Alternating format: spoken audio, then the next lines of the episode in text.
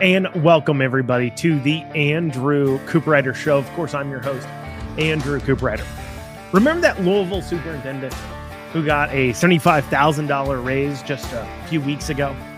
Well, that superintendent's bus plan in Jefferson County Public Schools had children getting home as late as 10 o'clock at night, or sorry, 9.58 at night. Mitch McConnell indicates he is completely uninterested in impeaching Biden. Finally, I'll go over what I did to upset the left this week. We'll have all that and more coming up. But first, please like, comment, share, subscribe, uh, all those things. I say it every show. Please do it. Hit that share button, comment uh, all throughout, all the parts you like, you don't like. Give me the feedback you want to give, unless, of course, um, well, just tell me I'm doing a great job. I don't want to hear tell me I'm doing a bad job. I don't care. Uh, but give me all the feedback uh, you can on the stories, what you like, what you don't like about the stories. If you're listening to this in the podcast format, please leave a review. You can leave a review on both Spotify and Apple, I believe, and Amazon and iHeart, wherever you're listening at. Uh, leave that review. Make sure you've subscribed and also have signed up for notifications and be sure to be sharing this podcast with others. As I said uh, several times over, word of mouth is the number one way to get this information out there. And the takes, the stories, the information we cover, uh, you don't typically hear else uh, elsewhere. You're certainly not getting the kind of in depth discussion that we have on these topics. Well, starting us out first, the Jefferson County Public Schools, that's Louisville, superintendent it, you, if you remember, as I said at the top, he got a raise not that long ago of $75,000, a massive, massive raise. And uh, that was because he was just doing such a wonderful and amazing job. Well, for those of you who are unaware, Jefferson County Public Schools was having quite a lot of busing issues towards the end of last year. A lot of this was due to uh, a busing driver shortage, they claim uh, within the system. We'll talk about that here in a second. But they had all these issues, so they came into this year because they they had students not making it in. I, I, at one point, imagine this: they were paying parents to get their own kids to school, paying some children, some parents thousands of dollars to get their children to school. So they would be responsible for making sure their children got to school, whether that was hiring an Uber, putting them on a different bus, a public bus, what have you just was giving them money to get their own kids to school. And this was quite an issue. And so this year they decided to create a new busing plan. Now they had early indications that this busing plan wasn't going to work. What do I mean by that? Well, parents would log in to the website, the bus finder website, and they would discover that the child's drop off time in the morning was later than the school even started uh, it was clear that this plan, as laid out, wasn't going to work. However, despite the obvious issues with the plan, obvious issues with getting it handled, they progressed forward. In fact, there was so much confusion over the bus schedule and questions about it, such as kids being picked up from different spots. So, an elementary school kid being picked up in a different bus stop area than a high school kid, so on and so forth, that they put out a special hotline for you to call uh, if you had questions about the busing. And well, uh, of course, many people did, and wait times were over four hours long. So this was already brewing to be cr- quite a problem. Well, day first day of school comes, and big surprise, kids are late to school. Well, after that arrival, the superintendent held a press conference. And what did he blame it on in that press conference? Well, he mainly blamed it on largely due to um, traffic issues. So he, he's quoted saying, We had to make some tough choices. JCP, superintendent, addresses busing issues. Dr. Marty uh, Pollio largely credits bus delays on the first day of school to rush hour traffic as if he I, I, I, guess because they changed up some start times it was heavier traffic than they thought it was. Though one would imagine if you are putting in place a new bus plan you would have buses for maybe i don't know. And maybe it's because i'm in private business and maybe it's because i'm not an idiot but i would take these bus drivers and maybe have them like run the route. At the time they would run the route have them leave the bus garage. At the time that they would normally leave the bus garage and complete the route in the time that it would normally take them to complete the route. So that way you get a feel for, oh, is this working or is it's not with current traffic load? In fact, I probably would have done that a few months out and had them run through it a few times, looked at the uh, time it took to do that, see if it was going to work or not. If it was going to be too long, what did we have to do to readjust? How could we make this more efficient? But instead of apparently practicing it or doing it, they decided to go ahead and throw them to the wolves. And, and this is all stated, remember, to prevent them from missing out on school. So the morning comes, says it's just traffic. I don't think it was just traffic though, because come that afternoon when they were dropping off students, uh, they ran late again. In fact, the last student to be dropped off was dropped off at 9 58 p.m. Now, I don't know about you, but the traffic issues at 10 o'clock at night are generally not that bad. Now, I know Louisville's a different animal uh, than Lexington or other parts of uh, around the, the the state but i have to imagine rush hour, rush hour traffic at 10 p.m on a wednesday night is really not that big of a deal but uh, i guess maybe that's it or maybe it's that you failed to properly plan for this this process. You didn't have them do their dry runs. You didn't have them run through it. Instead, you threw it together however you wanted to. And they blame this largely on, in their first uh, defense, is saying, like, look, we've got a lot of bus driver shortages. And maybe that's the case. But as any employer will tell you, the number one way to make your shortages worse, have this kind of hectic first days. Because how many bus drivers are going to deal with these kinds of issues? Without raising their hand. And how much do you want to bet? Because I bet quite a lot. Because once again, I run businesses, I run companies, I have dozens of employees. I know how they think and operate. Um, I've been an employee. I know how I thought and operated. And chances are, and you and I both know this, that the bus drivers had voiced their concerns for months. If this plan was out for months, it doesn't seem like it was, but they'd voiced their concerns over this so called plan and they didn't listen to them. And that kind of frustration within drivers causes a fair amount of them to quit. I'm sure. I'm sure you're going to see this a driver shortage get even worse because of improper management. But regardless, uh, putting that to the side, driver shortages. But then you should still be aware. I I I think trying to pass the buck onto driver shortages or traffic is just frankly false. It shouldn't be a surprise that the last student was dropped off at nearly 10 p.m. at night. Because if you'd done your proper practice and your proper testing of going through the routes several times, so the bus drivers were aware of it, and you were aware of the timing like you should have been doing for the last several weeks, well, then nothing should be a shock at all. It should be well aware of what's going to happen or not. So either you sent them out there knowing they wouldn't get home till 10 o'clock, or you're just horrible at planning I certainly don't think that's behavior deserving of a $75,000 raise. So, how do they respond? What are they going to do? Well, uh, they've said they're going to take off the next two days and use those four days because they're taking off uh, yesterday and today, so Thursday, Friday, and Saturday and Sunday. And in, in those four days, they're going to reassess and re evaluate their busing plan. It's not. I mean, geez, I know school days do creep up on you. I mean, I know it's real shocking that school starts on exactly the day you scheduled it to start. And, you know, it's not like you've had several months of kids not needing bus where you could have looked at this plan and made the adjustments. In fact, I find it frankly shocking that you think, oh, I need four more days now to reevaluate and figure this out. What have you been doing the last several months and weeks? Not practicing it? I mean, uh, just uh, I'm just thinking of the mechanics here. Honestly, what could have happened on that day to make it so vastly different? Unless somebody called out, but they're not talking about that. And obviously, the long term solution is to fix your driver shortage. Part of that, large part of that, doesn't have to do with pay per se, as much as it has to do with the working environment. Let's face it. Many of these kids are out of control. How many stories do we see recently of young high school students, middle school students, getting into brawls on the bus. I mean, how many stories are we seeing of young kids, uh, mob actions in the streets? We saw that here recently in New York City.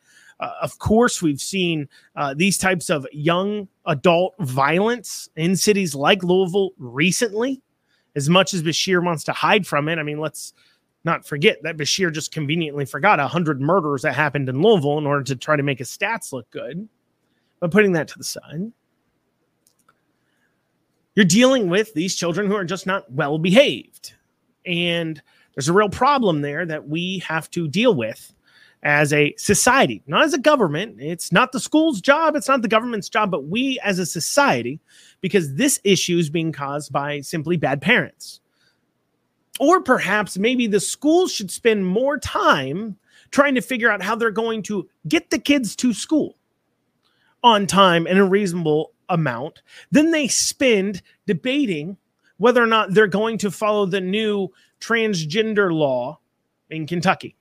I mean, let's keep in mind this same district that gives this guy this raise that can't get their busing right has taken several board meetings to figure out whether or not biological boys are allowed to use women's bathrooms. Because truth be told that was a greater concern to them.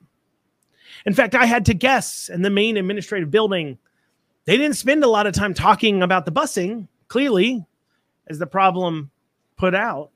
They concerned more with being able to go ahead and uh, fight back on a law that they don't like from the state because it requires them to tamp down their leftist, far left beliefs and treat students like students, not like their children for you to indoctrinate and shape into your viewpoints instead of their parents. Though it is funny to see Jefferson County Public Schools, a system that's having issues with busing, had no problems busing several bus loads of children to the Capitol in order to protest that same law, Senate Bill 150. There just this last spring. If you would remember, Jefferson County Public Schools is the school district that bussed in several bus loads of children to protest on that bill. They didn't have a trouble finding bus drivers that day, almost like if something's important enough to them, they will get it handled. It just turns out that getting kids to school on time isn't an important enough item to them. So, what happens here? Do they make the necessary adjustments? Well, one, if they're able to drastically change this in four days, it really just proves my point. They failed to properly prepare. They failed to take the time they needed to to make sure that one of the basic functions of a public school system busing kids to school and then teaching them and then busing them home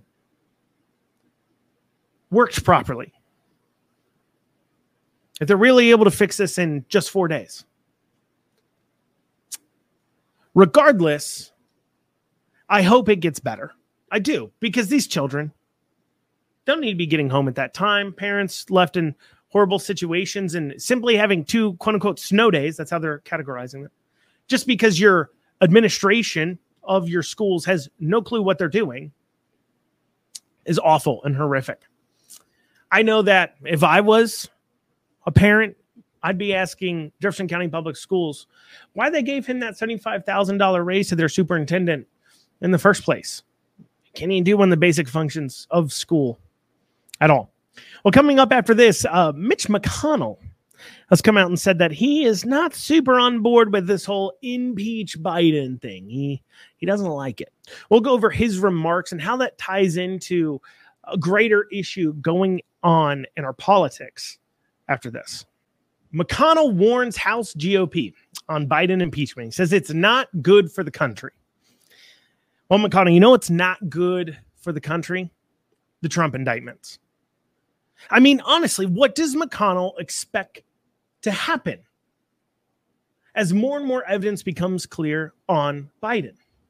I mean, at the end of the day, people's frustrations, they want to feel like the government's working for them. And I understand that there is party politics of of of parties going against each other. But the point is is that the Republicans are electing the Republicans to politically fight for them on their behalf in DC. And that means doing things like holding Biden accountable if he's done something illegal or wrong.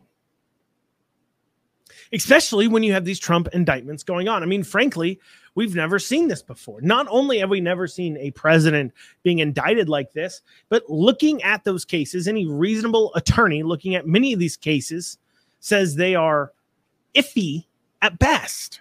They're trying novel case law tying together things that they normally can't. I mean, take his indictment over January 6th, quote unquote. They're not really indicting him over January 6th because nothing he did on January 6th was actually illegal.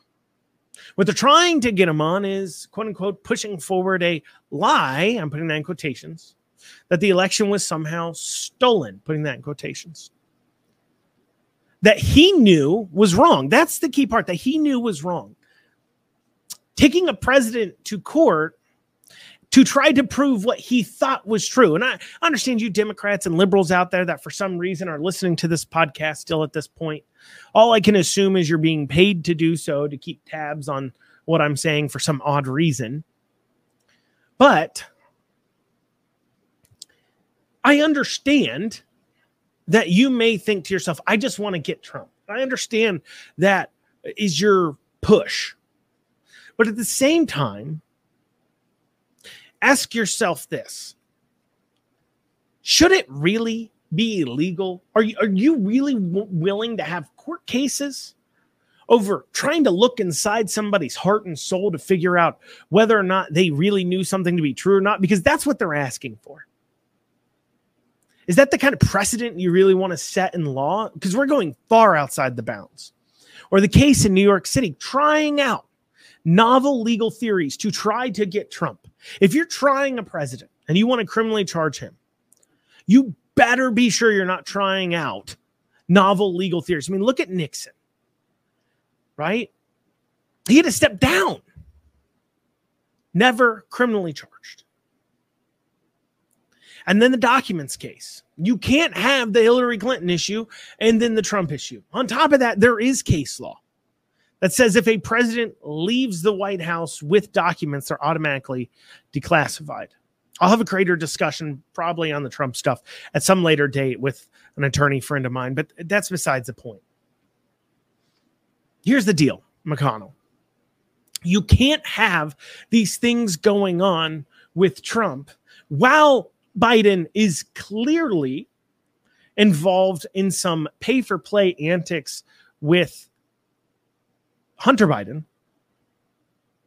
and not see repercussions. And I have a crazy idea. See, I was a person, I was one of the few people who filed a citizen's impeachment against Andy Beshear. I believe that if a president or an individual in office knowingly violates the Constitution or knowingly violates the law, knowingly, that they should be impeached for it because I believe there should be repercussions for their actions. And so does McConnell. Let's keep in mind, as he's telling the House GOP on the Biden impeachment, that's not good for the country. What did he have to say about the Trump impeachments?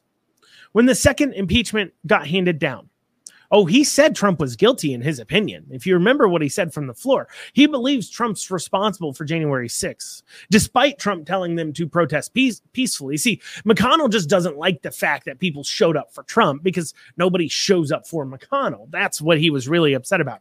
They were only there because Trump called them there for a rally, and that upsetted McConnell. And he is mad that somebody has that much political power quote unquote, with the people directly that don't have to go through gatekeepers like McConnell to get it. That's what he was upset about. But he still said he holds Trump accountable. He didn't say impeachment was necessarily improper in the situation. He just said he didn't think they had the jurisdiction to impeach a not currently sitting president. That's it. Did he mention anything about tearing the country apart to impeach Trump? No, he didn't. And there's a simple reason why I think he's having a double standard. I mean, could it be that McConnell or other senators are guilty of similar issues? I mean, McConnell entered office as one of the least wealthy senators and is now one of the most wealthy in the Senate. Now, a large part of his wealth didn't necessarily come from him directly. You can actually pretty well track where his wealth came from. And there's at one point where it really shot up, and it came after the death of his wife's father. And money was left to his wife, and there were some investment accounts put into McConnell's name. In fact, McConnell himself's net worth uh, pales in comparison to his wife's net worth, which is pretty significant. She was already wealthy when she met McConnell. However, let me ask you this Do you think she married McConnell for his great looks? I mean, maybe they came across each other as they do because they're both involved in politics and she came to know him that way. And perhaps there's a nice love story there. But the question is would he be in that position because or not? Because he was a senator. Most likely that's why. Would she have married him if he wasn't a senator? would she have even met him? I don't know. I can't tell the future. And, and, and I'm not going to judge their relationship in that way. I'm not going to claim there's not love there between them. I've never seen anything to the contrary to make me think there's not love there. It's not my place or my responsibility. But let but after they got married, she continued to work. She was on many boards. In fact, at one point, she was the transportation secretary for the United States of America. Do you think all those opportunities would have been offered to her if she wasn't McConnell's wife? In the same way that Hunter Biden's opportunities were offered to him because he was Joe Biden's son. I mean, in much the same way that the allegations from Biden is that uh, Biden was receiving money through his son, peddling influence. Do do you think that the same thing doesn't go on with a husband wife couple. I mean, it, it's even easier. You just pay the wife, she makes the money, passes it on to the husband. See, we when we look at it, we see many senators, politicians could be involved in similar schemes where their wives, sons, relatives are getting positions of power in order to be able to have the ear of the politician. I mean, take a look in Kentucky. Take a look at our Senate Majority Leader, Senator Damon Thayer. Damon Thayer uh, controls a lot of what's heard on the floor. On top of that, he's in charge of the horse racing committee, the committee in charge of regulating our horse industries in Kentucky. Do you know what Damon Thayer's day job is? He's a consultant to the horse racing industry. Do you think the millions of dollars that he's received from the horse racing industry for his consulting would have been given to him if he wasn't a current sitting state senator that was specifically in charge of regulating that industry. But hey, it's all in the up and up. I mean, it's not strictly illegal unless, of course, there was a direct ask made and then Biden effectuated that. But if you dig in there and, and you think about it that way, you could probably find a lot of situations where that goes on. I mean, after all, look at Nancy Pelosi and her stock trades, clearly using the information she's receiving to enrich herself. Perhaps McConnell doesn't care as much about the country as much as he cares about the American people just needing to sit down, stop asking questions, stop paying attention because if you pay attention to what's going on with Biden and you pay attention to what money flow that's going on there, well, that may be going on all across the Senate. I mean, after all, for decades, longer than that, it has been the policy of both our federal and state governments to cut sweetheart deals to the same people that line the coffers of their campaign accounts and sometimes their pockets.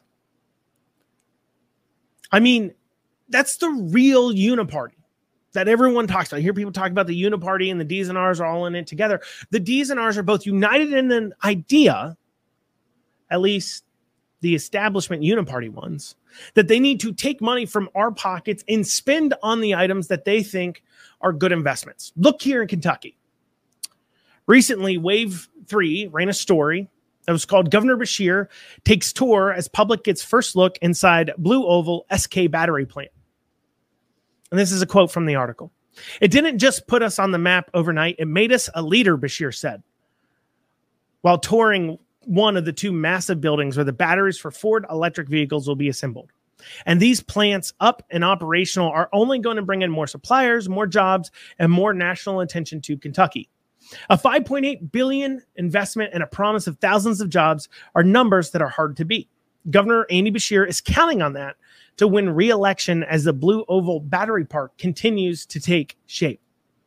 Now, we as Kentuckians, you the taxpayer, gave that company almost half a billion, $410 million out of our pockets. That's not even including tax carve outs. That is cash, free land, free training for employees. To do what?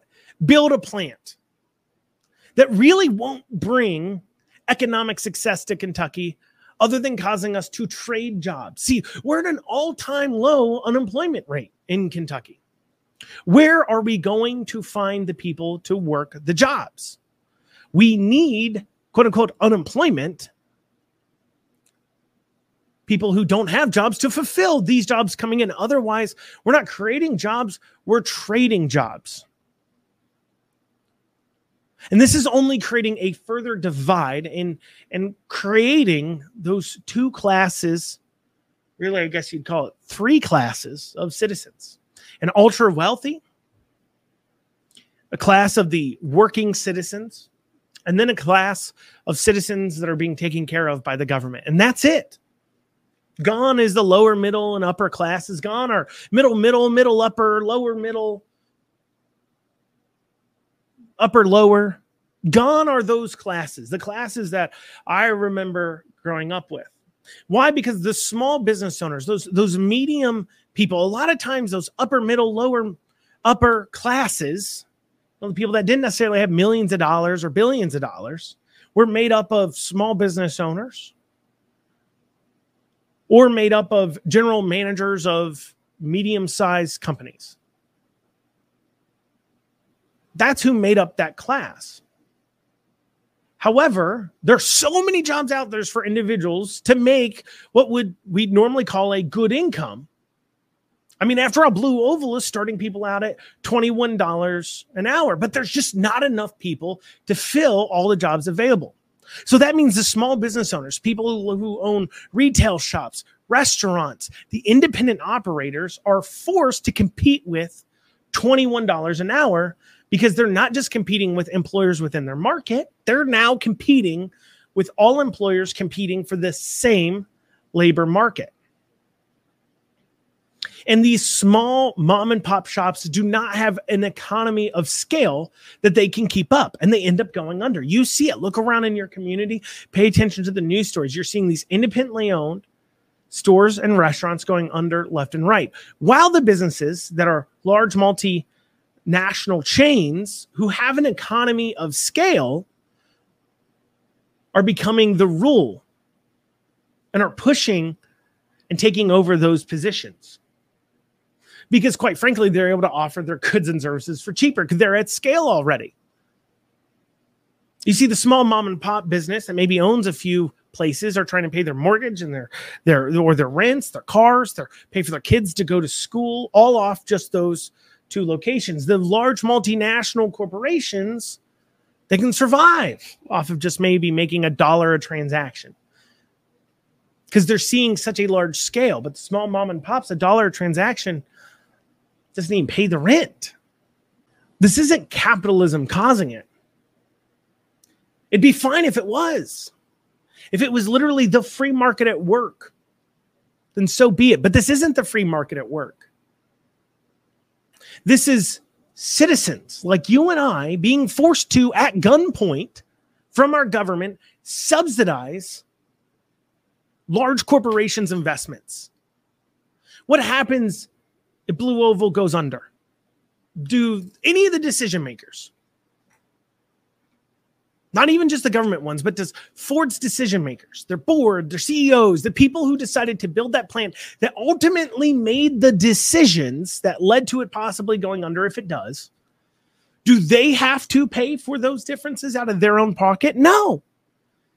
If Blue Oval goes bankrupt, it probably doesn't even mess with Ford. It's most likely, I have to imagine, considered its own entire corporation, a subsidiary of the greater corporation who's owned by people. There's so many layers of liability that a blue oval goes under, it goes under.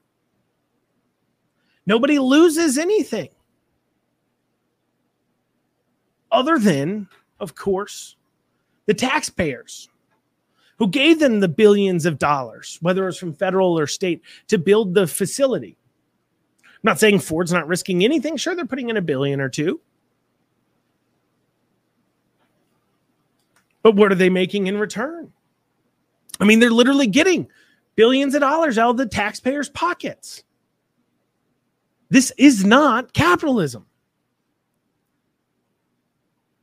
They don't even have to sell this to investors. Think of how many investors, if you're trying to do a startup battery plant that costs billions of dollars, think of how many investors you'd have to get to raise half a billion dollars, 500 million, to get them to put that in board. How many pitches would you have to make? I mean, normally companies don't see that till they go public. Or in Ford's case, they should issue more stock, sell stock to raise that capital if they want to make that investment. But instead, all they have to do is go to Andy Beshear and a few other politicians within our Senate and state Senate and state House and convince them that it's a good idea and it's a good idea for them to risk money that isn't even theirs. And that way they can run on the accomplishment. We are literally electing these people, as this article pointed out. Those numbers he's going to run on, it's going to help him in reelection. Him stealing money from us will be what helps him win reelection.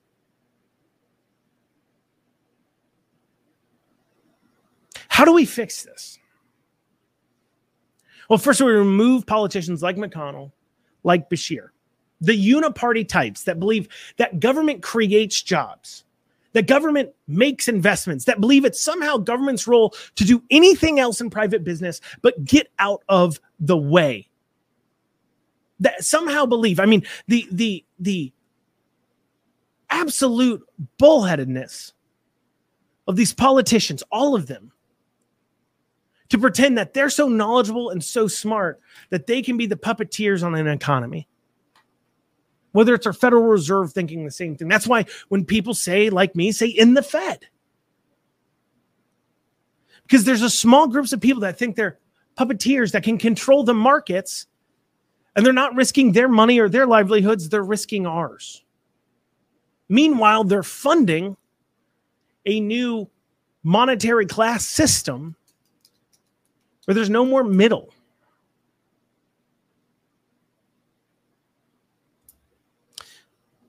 And as long as we continue to vote off of 30 second ads and the little mailers we get in the mail or the little hangers on the door dropped off by some person who's probably from three states away that's just also working a job and has no idea who they're working for and will not be subjected to their policies. These are paid door knockers that come from out of state most of the time. They're not often your local volunteers that don't have to live with the policy decisions that they're pushing forward. But as long as we continue to vote off that, things that, by the way, are paid for by donations that are coming from the same companies that want to continue stealing from our pockets, that are supporting the people who will continue to enrich them. As long as we keep voting from that, we will keep making the same mistakes. It is incumbent upon each voter to start looking at voting records, looking at bills, start demanding answers, go to events where Congress people are, state senators are, state house reps are, and ask them questions and make them squirm. Pay attention to what they say, how they say it, and their body language. That's what it means to be an informed voter. Well, coming up after this, I'm going to go over what I did to upset the left this week. Stay with us. Well, I'll tell you this much Kentucky is awash with upset leftists. You see, and I covered this here over the last few days. Uh, UK has come out and refuted Andy Beshear and all Democrats on the fact that gender reassignment surgeries are happening. And, you know, I shared their letter on my social media, which shameless plug, by the way. If you're not following me on Twitter, you can follow me at KY Cooperrider and follow me on Facebook. Just search Andrew Cooperrider. You'll find me. If you're not following me there, please do. Please like and follow and all that other garbage. But, anyways, and on those sites, I have been sharing the letter and a few hot takes. And naturally, the left has been very upset. When the letter was first shared, we saw a few reactions uh, from people. Uh, here was one when I first shared it on to my Facebook uh, from a longtime far left commentator, commentator, commenter, very far left, really lacks logic. This is one of those commenters that she really thinks. I'm assuming it's a she, he, whatever. It really thinks that they are super, super logical, but are in fact extremely dishonest and illogical. Um, in this case, when the letter was posted, said, please note, Mary Miller said, please note it's stated regardless of the reason. It's not proof positive. These surgeries were specifically for gender reassignment. Now, of course, the letter in question was pretty straightforward and clear. Uh, on what it meant. It was for gender reassignment. In fact, UK confirmed the letter's real and they are doing it for gender reassignment. Now, I will give Mary Miller credit that she keeps up her dumb comments like this, doesn't delete them, even when she's been proven to be way off the mark. And a part of it is because the intellectual dishonesty is so grand. I mean, after all, you know, speaking of another person reacting to the letter, now this wasn't on one of my posts, but this was on a, a post that Austin Horn had made, who wrote that Herald Leader article about it when the first articles wrote about it. This was a comment on his post. It said, This is only done on ch- this is about the gender reassignment surgeries. This is only done on children born with both body parts, male and female. This is very hard on the family of these children. Please stop telling lies again on children born with both body parts, male and female. Well, frankly, that's not the case. That's just untrue. That person made it up. University of Kentucky didn't say that. Nobody said that. They made it up. So first, they get hit with denial. And then next came anger. And the anger from them came in the an interesting format. Came in two forms. One was is saying, you know what? We're mad at UK for even saying this. In fact, you could go if you search right now, you can see headline after headline saying letter complicates things. Uh, you know, why wasn't this? And, and read the uh, articles about these letters. You'll see commentators saying, and, and I read some of them to you yesterday, some of the transgender activists around the state, upset that they didn't know about the letter, upset that the letter exists, upset that UK didn't tell them. And some of them are upset at the Republicans for holding it back, despite the fact that it was quoted, quoted on the floor of the Senate by Senator Lindsey Tichenor, despite the fact that as uh, early as June 30th, which by the way, it's August 11th. So it was a month, 10 month and 10 days ago. The letter was first being shared on Twitter, on social media. But of course, Beshear didn't ask those people. He didn't talk to the legislature. He didn't ask the medical experts, as you're supposed to. No, he reached out to the Fairness Campaign, which assured him it wasn't happening. And that's what they're upset about. But what's so funny is as I read these articles about Republicans pouncing and how the Democrats are upset about the timing of the letter and so on and so forth, what I don't hear from these Democrats who said they're against these surgeries, they're awful, nobody would ever be for them, is that, well, anger at UK for even doing the surgeries. No, instead, they're angry at UK for releasing the letter. I'm angry at UK for doing the surgeries. In fact, if Andy Beshear was really against the surgeries, he would be talking about looking at UK's practices, possibly malpractice suits, because supposedly this is not bad, good medicine. This is bad medicine. Nobody would ever be for this. Right? But anger didn't just take that form, of course. They're angry at the messengers. Uh, take a look at this comment here. Not dealing with the substance of the tweets at hand, uh, not dealing with any of it at all, but instead uh, dealing with um, just being upset that we would at all talk about it. They post this meme. Election stolen, immigration, immigrant invasion, CRT taking over, Democrats destroying your America. You may be suffering from delusional Republican syndrome See, it's just not happening. They're angry at you for pointing these things out. Why are you obsessing over these children like this? Well, maybe it's because when I hear that people are, you know, disfiguring children and mutilating them, it makes me angry. Maybe because I'm a freaking human being. That when I see children being victimized, I'm highly upset about it. And of course, here's another response from another far left crazy person saying, I wonder if Andrew remembers a time before his politics became so much about hating trans people and trans kids. What about hating immigrants and gay people and teachers and single moms and Muslims? Andrew, please save some of your conservative hate for them. Two, make your family proud. Well, first off, let me be very clear. I don't hate trans kids. Hate's a pretty strong word. But I think any parent that has messed up their job of parenting so badly that they have arrived at a point where so called mental health treatment, the best case here is to chop off their healthy tissue so they don't commit suicide, has failed as a parent. They're horrible at their job at that point. I don't hate trans kids. I feel awful for them. I hate the fact that their mental health issues have not been properly treated. I don't hate trans kids.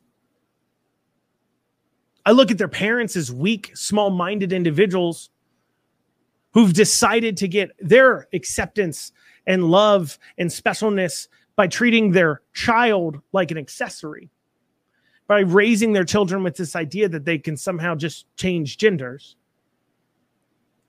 If your seven year old comes to you, and Neo said this recently, and of course he's being canceled, but if your seven year old comes to you and says, I think I'm a girl, ask them what a girl is. Like you need to define it. They don't know because they're seven. But you, because you're a bad parent, will continue to buy into that lie. I don't like you. Feel horrible for your kids, though. As far as the rest of the hate, don't hate immigrants. I hate an open border. I don't hate Muslims at all. I hate terrorism, no matter who's doing it. And it's racist of you to assume that if terrorism is being done, it's being done by Muslims. I just hate terrorism of any kind. In fact, if you rewind to a few episodes ago, a few weeks ago, I defended a Muslim woman's religious rights when they're violated by the Lexington Detention Center. But of course, that's what they have. They can't actually deal with the problem in front of them because, well, frankly, they're on the losing side of this issue and they know it. Instead, they have to name call and get angry and upset. Not upset at UK for doing the surgeries, upset for not telling them. Not upset and arguing with us on our points that these surgeries are wrong, but instead trying to attack us as individuals instead of trying to attack our ideas. And finally, they moved on to their new narrative of acceptance. Take a look at this response to when Austin Horn uh, tweeted out his article. They said there is a huge difference between a child and an older adolescent. This from, I guess it's Margie the Bad Typist. They said there's a huge difference between a child and an older adolescent. There's also a huge difference between breast removal and gender reassignment. There is a reason there are two different words. No one is doing gender reassignment surgery on children under 13. So let's talk about this. Okay. Remember, at first it was these surgeries aren't happening on minors. And now we're being told that, well, no, no, no, no, no. There's a big difference between children and older adolescents. And if you paid attention to yesterday, I said, well, it appears UK is doing surgeries on young as 15. And in this person's own tweet, they decide that children is now not under 18, but is now under 13. So nobody's doing surgery on children has moved from under 18 to 13 because, well, that's their new narrative as they push that envelope farther and farther. And then this completely moronic individual comes out with their next statement there's a huge difference between breast removal and gender reassignment. Is there, though?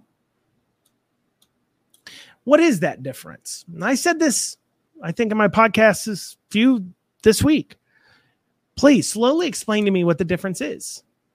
You're doing surgeries on minors because they believe they're a different gender. Yeah? So what's the difference? Where the surgery is located? It's like saying there's a difference between chopping an arm off and chopping a leg off. No, you're you're chopping. If both are healthy, they're the same thing. There is not a huge difference.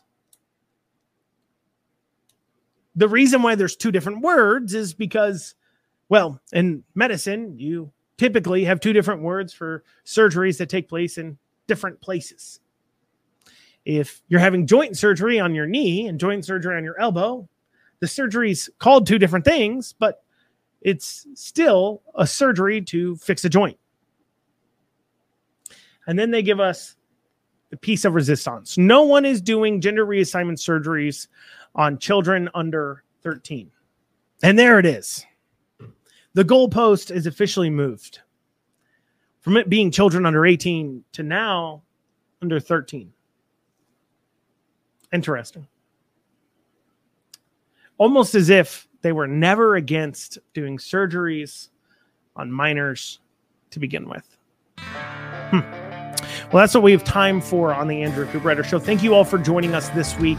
And we'll have a new episode on Monday, 1 o'clock. Remember, tell your friends, tell your family members, get the word out, share the show. Y'all have a great rest of your day.